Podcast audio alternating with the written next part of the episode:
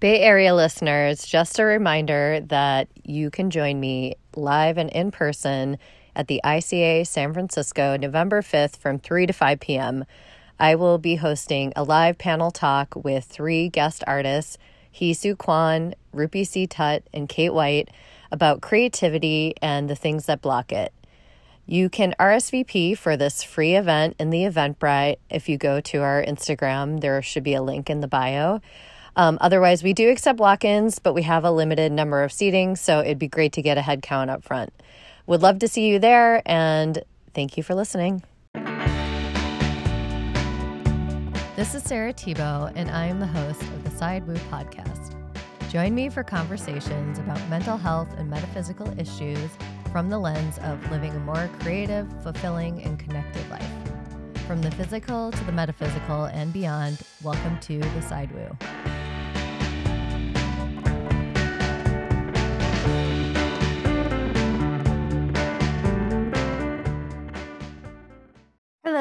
It's Sarah, and welcome to the weekly tarot reading. My cards are going crazy.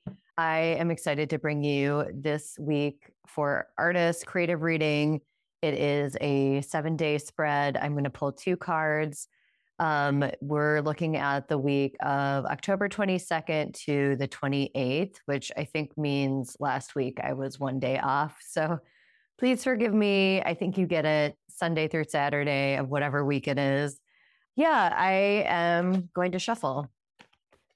And I'm using the movie tarot deck, which is full of movie characters, and it's a pip deck, but I'm going to read it as if it's a Rider Waite Smith deck because if you're following along at home, most likely you do not know the Marseille deck, and I have forgotten it. So here we go. so, one card for the energy of the week ahead. So, I'm just going to pull that and have it be fun. So, I'm a little disappointed because this card is not a fun movie character, but it's the Three of Wands which makes me think that there is potentially some creative collaboration potential happening next week.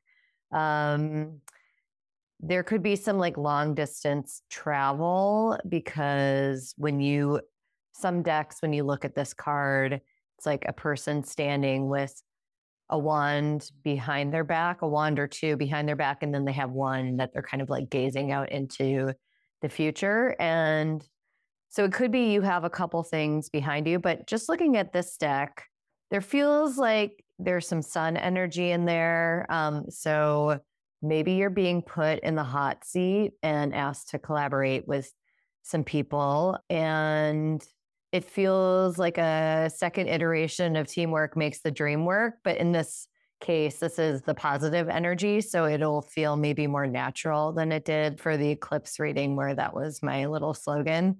Yeah. And the little tie in the middle makes me think that you will be somewhat bound to the people that you're going to collaborate with. And so, you know, choose your partners wisely.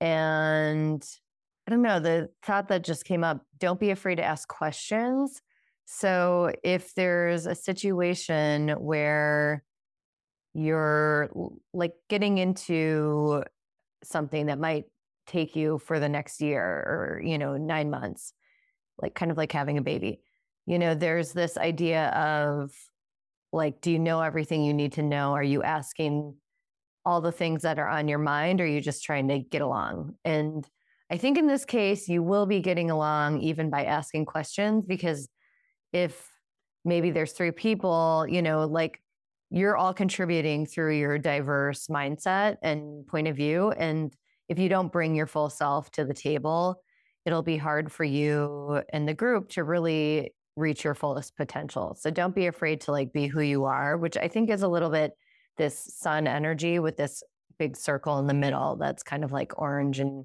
light orange. So it's a very positive card. It often suggests there's like planning involved too, and maybe not immediate execution. So it feels like there will be some Google Docs in your future, perhaps. Okay, so I'm going to read the counter energy, which is, you know, it could be the shadow of the week. It could also be the tension, the thing that maybe will come up as an obstacle to kind of work through. Oh, I was thinking we could do a two card reading this week, but of course, two more cards came out. So I'm going to just read them. Well, you will not be disappointed. We have Bruce Lee as Ace of Wands, and we have Donnie Darko as the Death card, which Death card, you know, being this emo seems appropriate getting close to Halloween. I think that, oh, excuse the sirens if you hear that. You know, seeing Bruce Lee as Ace of Wands come up in contrast to the Three of Wands makes me think something will kind of draw your attention away from this collaboration. And so it may be hard for you to give like your fullest attention. And you're going to maybe be a little torn between energies, which I think is good. You know, I mean, Ace of Wands is usually really good. So I think that that's not a bad thing. It's just like there's this element of, oh, okay, you have to factor that in now. Like if you have this new thing, how much time is it going to take down the line as you prepare for this other project? And what is your schedule going to be? Like maybe, you know, make some timelines. You know, you didn't get through Pentacles. So this might just be kind of at the beginning. And it might be a person who is shirtless, ready to fight you kung fu. But but also it feels like I'm trying to think. Yeah, it feels like it might be a person who's a little intense and has a new project for you. But then the death card said, like, we'll hold your horses here. This is going to take a while. But, you know, when I first looked at this card, Jake Gyllenhaal, he he was kind of smiling. I think I kind of go with my instant reaction to their facial expression a lot of time.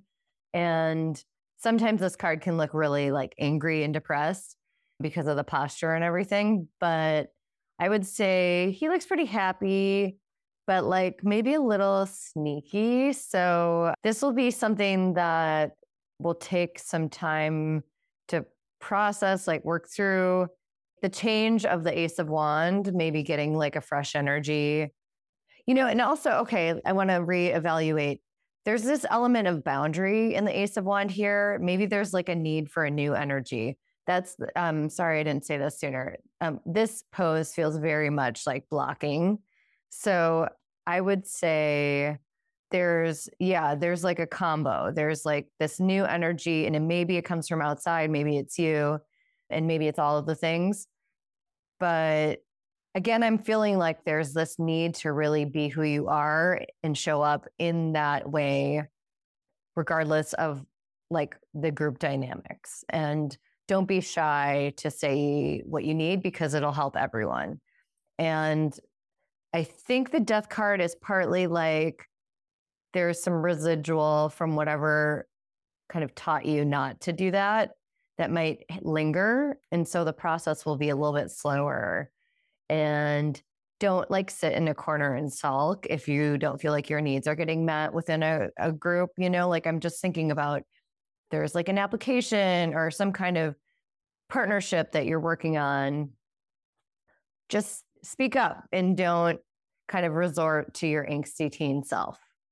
So, yeah, I would say that's pretty much it for the week. If you do have any questions and would like to be potentially one of my next guests for my every other week tarot reading, you can email at thesidewoo at gmail.com.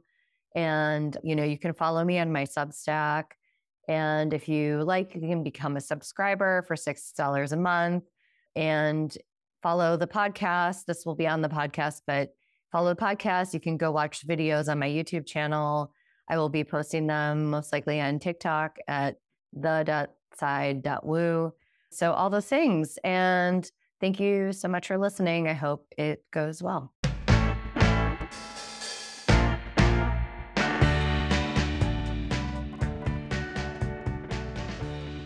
That's all for this week's episode. Thanks for side wooing with us.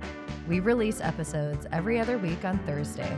You can listen on Apple Podcasts, Spotify, or wherever you listen to podcasts. Please rate, follow, subscribe, and review our podcast for good karma points. Until we meet again in the side room.